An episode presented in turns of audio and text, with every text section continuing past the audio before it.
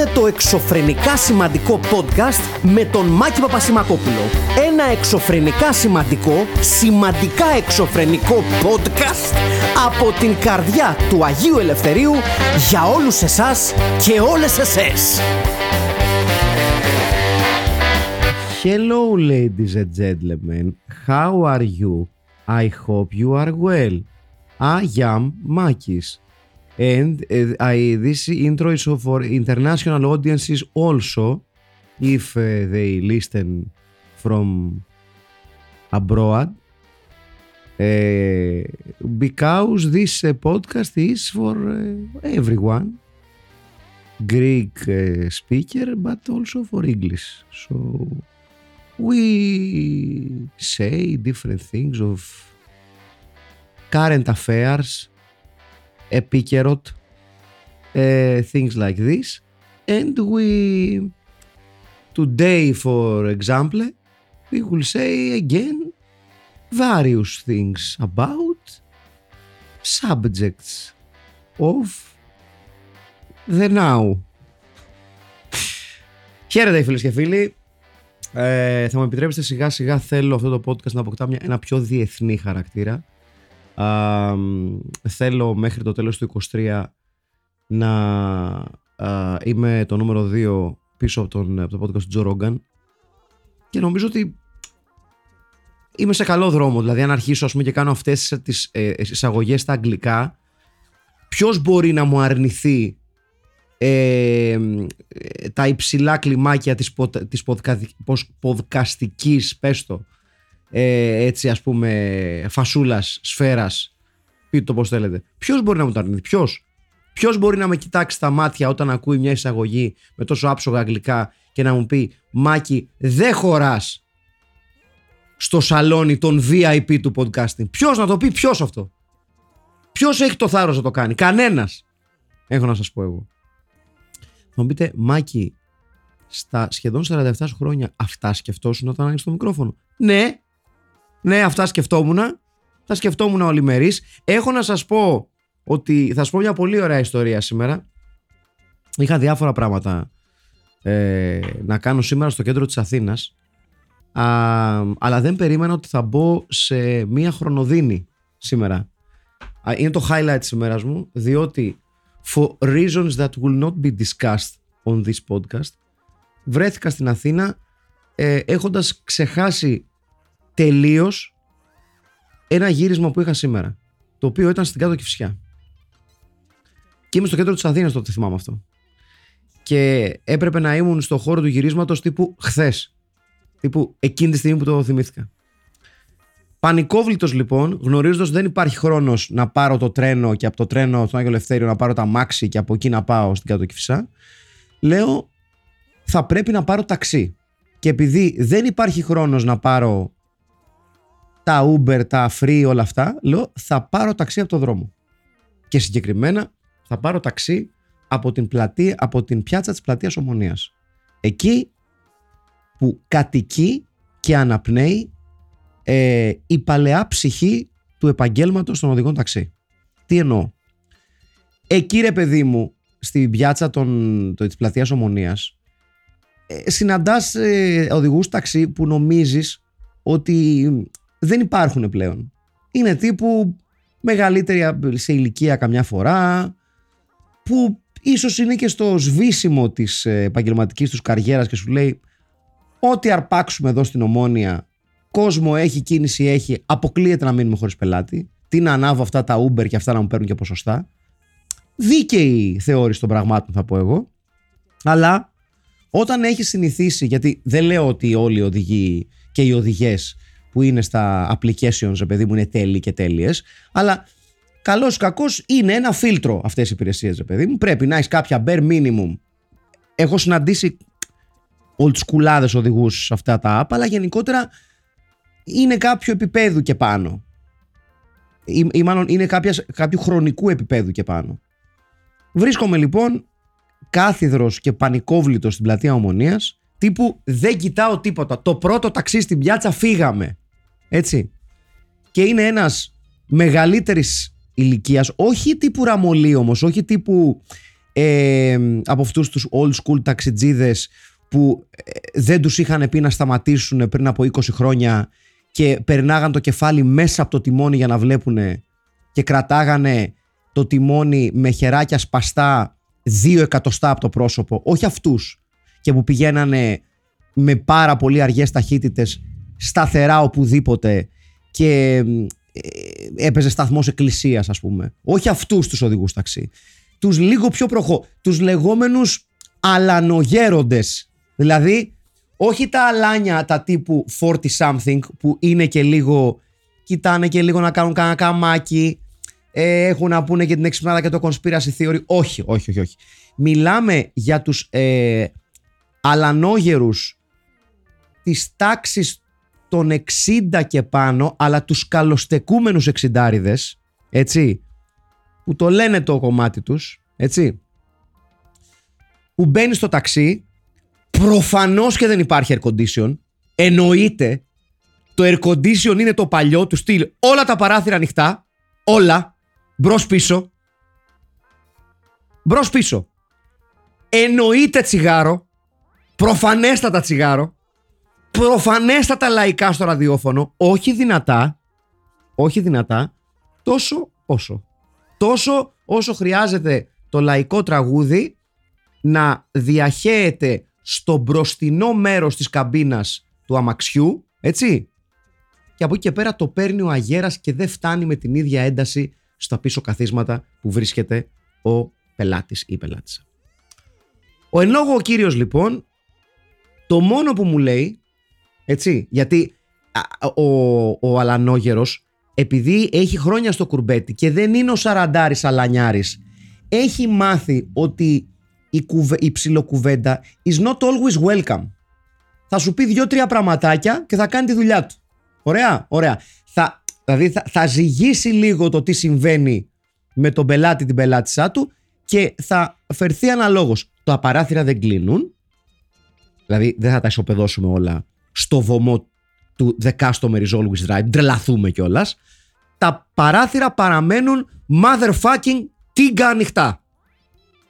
Δηλαδή θα φας μυγάκια, σκουπιδάκια, καυσαέριο, όλα αυτά θα τα φας. Και ειδικά τώρα πρωί στην Αθήνα θα τα φας όλα μυρωδιές, κλανίδια, κάτουρα, λάδια μηχανής. Τα κλανίδια δεν ξέρω γιατί το είπα. Φαντάζομαι μπορεί να πάρει κάποιος κλάση καθώς περνάς το φανάρι, κάτι, whatever.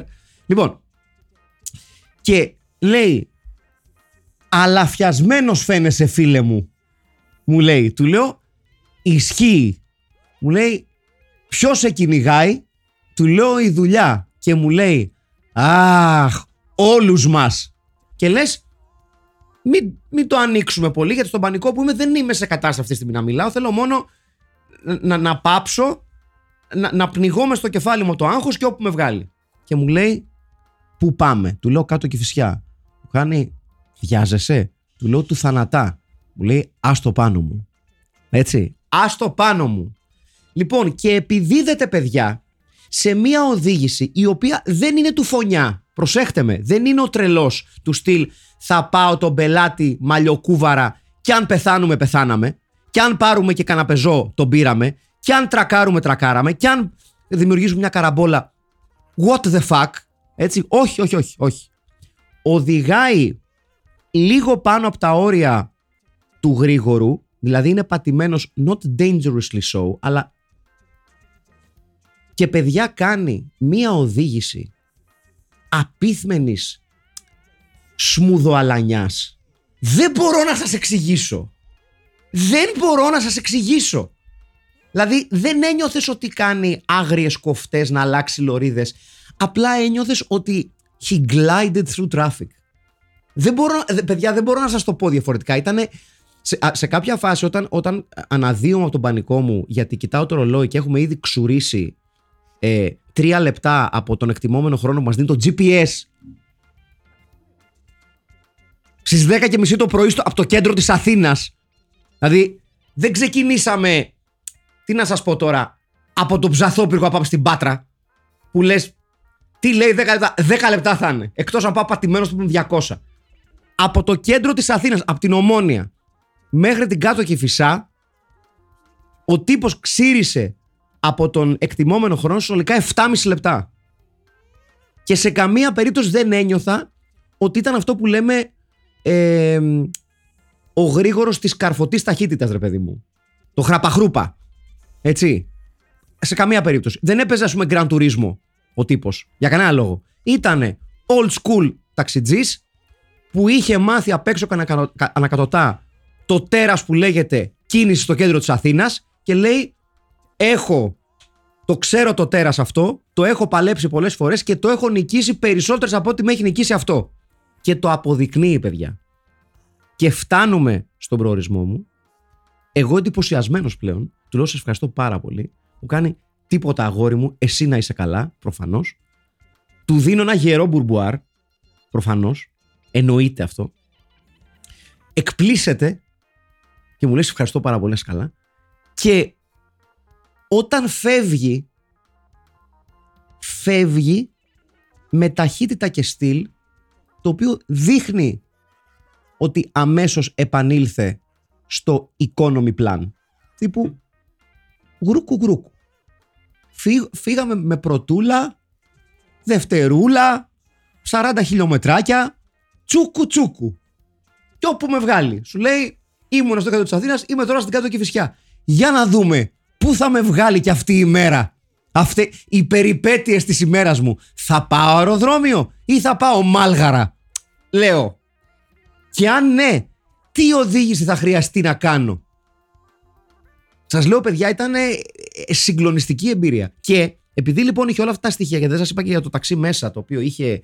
Ε, ε, είχε παλιό ραδιόφωνο. Και παλιό ραδιόφωνο εννοώ όχι από τα σούπερ καινούργια, ρε παιδί μου. Ε, με, με, με παλιό καντράν ηλεκτρονικό. Ε, Όπως σας είπα, αρκετά δυνατά ώστε να του κάνει παρέα, όχι αρκετά δυνατά για να ενοχλεί εμένα.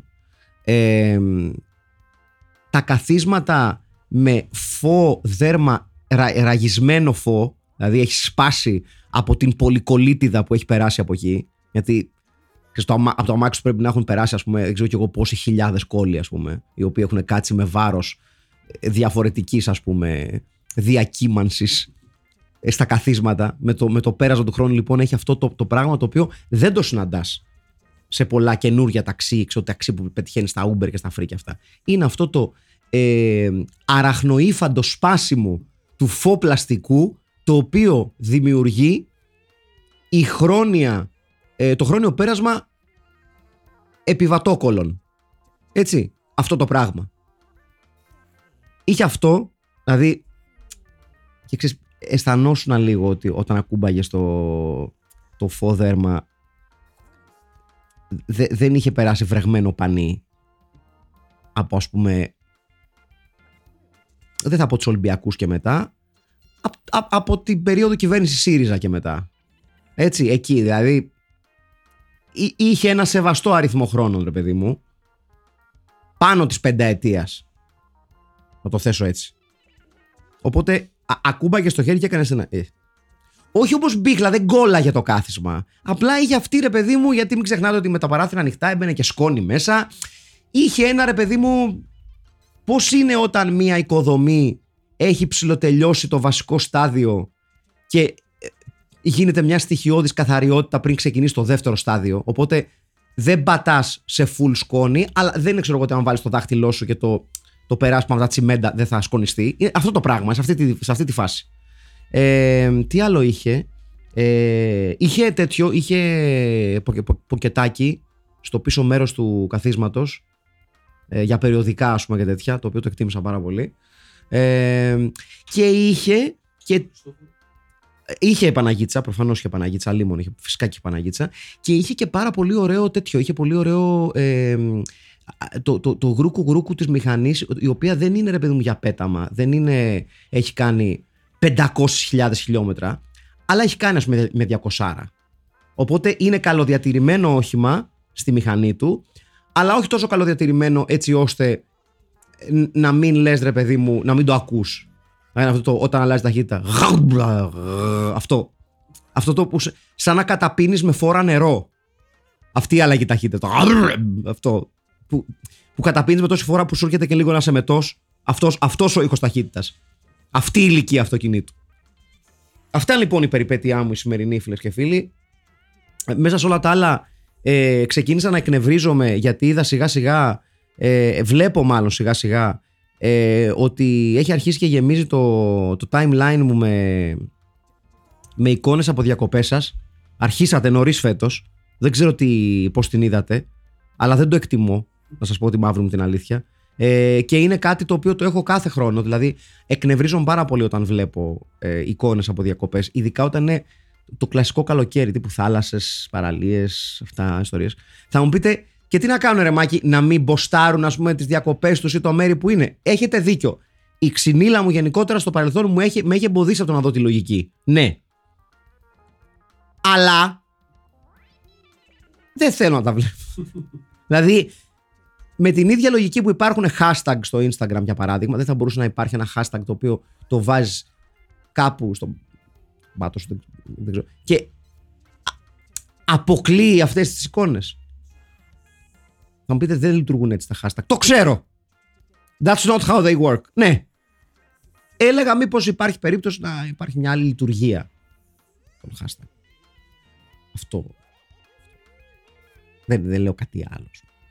Δεν είπα κάτι άλλο παράλογο. Αυτό.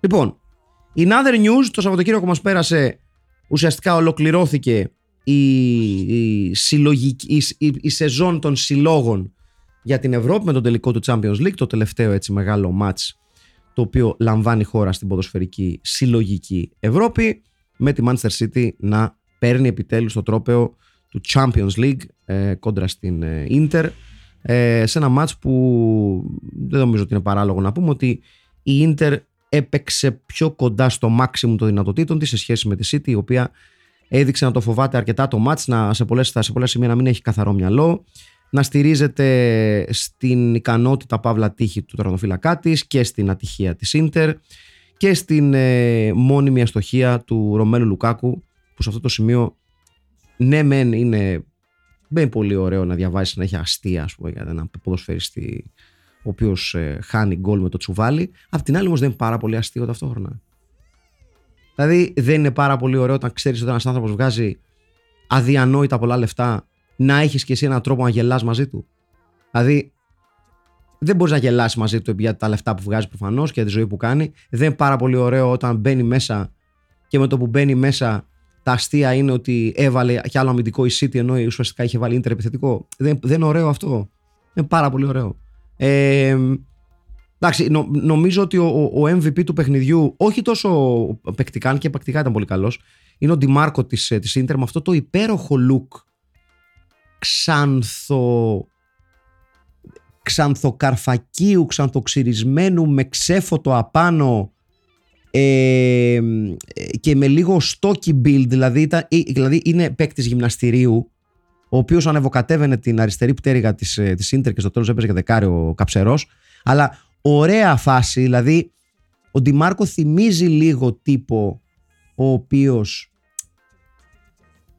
θα έπρεπε να έχει σταματήσει να πηγαίνει σε rave party, ξέρω εγώ, στα 20 κάτι του και είναι, ξέρω εγώ, 38 και ακόμα πηγαίνει.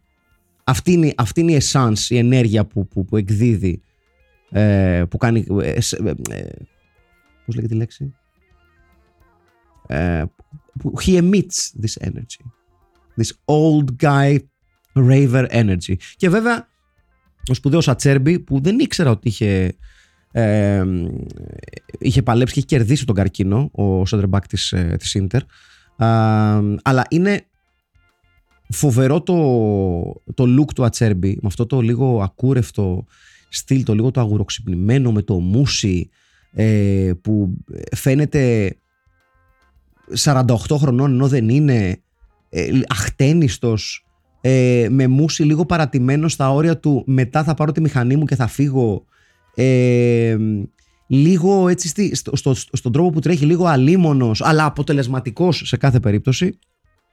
Ε, τι άλλο είχαμε; Είχαμε Guardiola, τον Pep Guardiola να χτυπιέται σε σημεία ας πούμε γραφικής performance σε κάθε φάση είτε που έχανε η ομάδα του είτε που έβγαινε μπροστά η Ίντερ να κοπανιέται, να πέφτει στα γόνατα να κοπανάει το γρασίδι. Εντάξει η αλήθεια είναι ότι τον έχει στοιχειώσει λίγο το Champions League από την ώρα που έφυγε από την Barcelona. Έχει πάρα πάρα πολλά χρόνια να το πάρει πάνω από δεκαετία. Ε, οπότε του είχε μείνει ένα, ένα μικρό κουσούρι. Το εξέφρασε και όλα στις press conference, ε, στην, μάλλον στη συνεντεύξη που έκανε ε, μετά το μάτσο ότι είναι τόσο αμυμένα, για να το θέσουμε κόσμια, δύσκολο έτσι το είπε ο να το πάρεις αυτό το τρόπεο. Και όντως για τον Καρδιόλα έχει αποδειχτεί ε, σχεδόν καταραμένο αυτό το κύπελο. Ήταν πολύ κοντά κιόλας στο να το χάσει. Θα μπορούσε να έχει πάει να έχει στραβώσει το μάτς πάρα πολύ εύκολα με τις ευκαιρίες της ντερ στο δεύτερο ημίχρονο. Πάλι καλά για τον Καρδιόλα, όχι πάλι καλά για την ντερ, η οποία υπερέβαλε αυτό, θα πω εγώ, ε, στην ε, κούρσα της προς τον τελικό του Champions League. Θεωρώ ότι ακόμα και έτσι παρά τον χαμένο τελικό είναι μια απόλυτα επιτυχημένη σεζόν για την Ίντερ ε, και μια απόλυτα, απόλυτα ε, επιτυχημένη χρονιά για τον Σίμον Ιντσάγκη, ο οποίος απέδειξε για μια ακόμη φορά ότι του πηγαίνουν πολύ περισσότερο τα κύπελα, ε, δηλαδή τα knockout παιχνίδια κτλ. κτλ παρά τα πρωταθλήματα. Και θέλοντας να ολοκληρώσω το σημερινό podcast ποδοσφαιρικά, αλλά όχι ποδοσφαιρικά. Ποδοσφαιρικά είναι το background. Λοιπόν, όπως ενδεχομένως ε, θα ξέρετε, θα ακούσατε, ο Λίονελ Μέση αποφάσισε να πει όχι στα, στους κουβάδες με λεφτά των Αράβων και να πάει στην ομάδα του MLS, στην Inter Miami, ε, την οποία τρέχει ο πρώην ε, διεθνής Άγγλος ποδοσφαιριστής και μέσος της United, της Paris Saint-Germain και της ε, Real Madrid, ο David Beckham, όσο εδώ καλά. Ο Μέση, ο οποίος δήλωσε ότι παίξαν άλλοι λόγοι τελικά, όχι πως θα πάρει λίγα χρήματα, αλλά ότι, εν πάση περιπτώσει, προτίμησε να πάει κάπου σε μια πόλη όπως το Μαϊάμι, που θα είναι λίγο πιο έτσι ε, ωραία εμπειρία για την οικογένειά του. Θα είναι έτσι λίγο μια πιο όμορφη γενική εμπειρία. Δηλαδή δεν θα είναι μόνο ωραία εμπειρία για την τσέπη του, θα είναι ωραία εμπειρία για την οικογένειά του γενικότερα. Δεν, δεν είναι εκεί το θέμα μας όμως. Το θέμα μας είναι ένας παρουσιαστής του Fox News, ο σπουδαίος Brian Kilmeade, Kilmeade να είναι το όνομά του, ο οποίος ήθελε να κάνει ένα σχόλιο. Και ήθελε να κάνει ένα σχόλιο, ενώ ας πούμε ήταν πασφανές ότι δεν έχει ιδέα από ποδόσφαιρο. Και όταν λέω ποδόσφαιρο, εννοώ το κανονικό ποδόσφαιρο, όχι αυτό το ποδόσφαιρο που λένε οι Αμερικάνοι που κουβαλάνε την μπάλα με τα χέρια. Που δεν είναι μπάλα, σαν το καρπούζι. Έτσι. Λοιπόν, θέλησε να πει λοιπόν μία εξυπνάδα. Ήθελε να κάνει ένα σχόλιο. Ήθελε να. Βασικά είναι αυτό που έχουν πολλοί δημοσιογράφοι το κουσούρι, ότι ε, ε, πασχίζουν και λυσάνε να βρουν την δεύτερη και την τρίτη ανάγνωση ενός θέματος που συζητιέται για να πούνε κάτι έξυπνο, για να πει ο κόσμος Α, δεν το σκέφτηκα αυτό. Έτσι. Και λέει, παιδιά, το εξής. Ε, αυτό που θα σας διαβάσω δεν, είναι, δεν το φτιάξα εγώ, δεν είναι κάποιο αστείο. Είναι δήλωση δημοσιογράφου του Fox News, ο οποίος πληρώνεται γι' αυτό. Λοιπόν, και λέει: Το μόνο πράγμα που με ανησυχεί για το Μέση είναι ότι δεν μιλάει αγγλικά και θέλω να τον δω να κάθεται κάτω και να μιλάει. Το ένα πράγμα που σίγουρα μπορείς να αναγνωρίσεις στον David Beckham είναι ότι έμαθε να μιλάει αγγλικά ο Άγγλος David Beckham για μας έστω και με προφορά.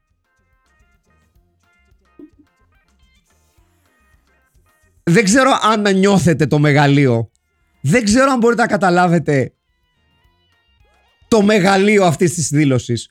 Ότι εντάξει, ο Μπέκαμ έκανε φιλότιμες προσπάθειες. βέβαια θα έλεγε κάποιος ότι ακούγοντας τον Μπέκαμ να μιλάει αγγλικά θα μπορούσε κάποιος να τον παρεξηγήσει και να πει μιλάει αγγλικά. Δεν είμαι σίγουρος. Αλλά σε κάθε περίπτωση είναι πάρα πολύ αστείο να ακούς Αμερικάνο να λέει έμαθε να μιλάει αγγλικά. Ο Άγγλος. Τα γάρια.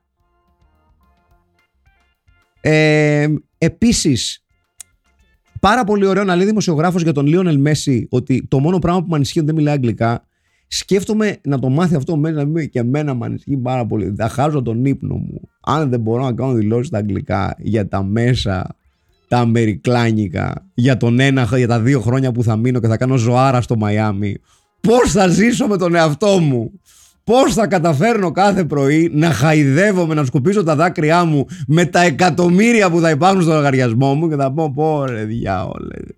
Δεν μπορώ να πω το τσίρι τσίρι τσίρι τρώω το λόλα να το τόπι στα αγγλικά. Τι θα κάνω; Αυτή η στενοχώρια με δεν μπορώ να χαρώ τον ήλιο του Μαϊάμι, τα σκάφη, τη θάλασσα, τη ζωάρα, τις πινιακολάδες δεν μου κάθονται στο λαιμό δεν μπορώ, δεν μπορώ, δεν μπορώ να πω how do you are Fox News very happy to be here δεν, δεν μου βγαίνει, δεν μου βγαίνει Λέω, ξέρω εγώ, Ντόντερ στα άλλα βιβλιοτέκα της Καλδιά, λέει στα Ισπανικά, ξέρω στα Αργεντίνη της κατά. Δεν ξέρω, τα Ισπανικά φαντάζομαι μιλάει. Δεν, δεν, δεν ξέρω στην πραγματικότητα ε, σε τι γλώσσα του αρέσει να εκφράζεται ο Λιονέλ Μέση. Ε, Σας έχω ξαναπεί ότι τη μοναδική φορά που του μίλησα δεν τον βρήκα και τον πιο συγκλονιστικό, ας πούμε, interviewee, να το θέσω κόσμια. He, he, he doesn't. Uh, αν βγάλουμε το ποδόσφαιρο από τη μέση, σαν άνθρωπος, he doesn't get your um, pulse racing με τον uh, πύρινο λόγο του, να το θέσω έτσι. Λοιπόν, αλλά ναι, υπάρχει ανησυχία λοιπόν στο Fox News, αυτό το φοβερά ανοιχτόμυαλο κανάλι εδώ που τα λέμε, έτσι με τις θέσεις του, ε, ότι δεν υπάρχει ανησυχία επειδή ο Μέση δεν μιλά αγγλικά. Να πούμε βέβαια σε αυτό το σημείο ότι είναι τέτοια ανησυχία του Μέση που καλά καλά δεν υπέγραψε που λέει ο λόγος και έχουν ήδη τελειώσει, έχουν γίνει sold out όλα τα match τα εκτός έδρας της Inter Miami. Οπότε ανησυχεί το παλικάρι. Είναι κάποιος εδώ; Δεν είναι κανένας εδώ. Ακούμε φωνές. Νομίζουμε ότι μα βαράνε πόρτες. Λοιπόν, ε, ελπίζουμε ο Λιονέλ να καταφέρει να σηκωθεί από το κρεβάτι της κατάθλιψης που τον έριξε αυτή η δήλωση του. Πώς τον είπαμε, το βλάκα. Ε, Brian Kilmead. Kilmead, Brian Kilmead. Να είναι καλά.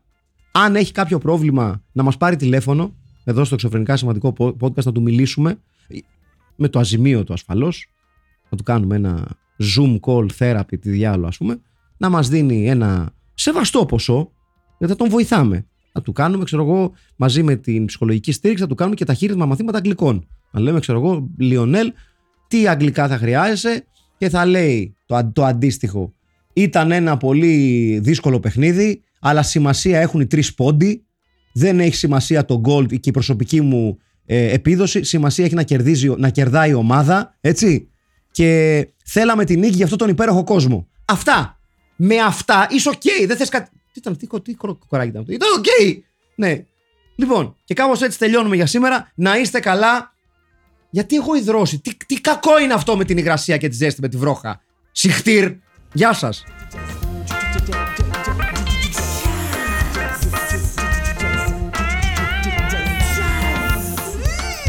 Ήταν το εξωφρενικά σημαντικό podcast Ραντεβού την άλλη εβδομάδα. Γεια.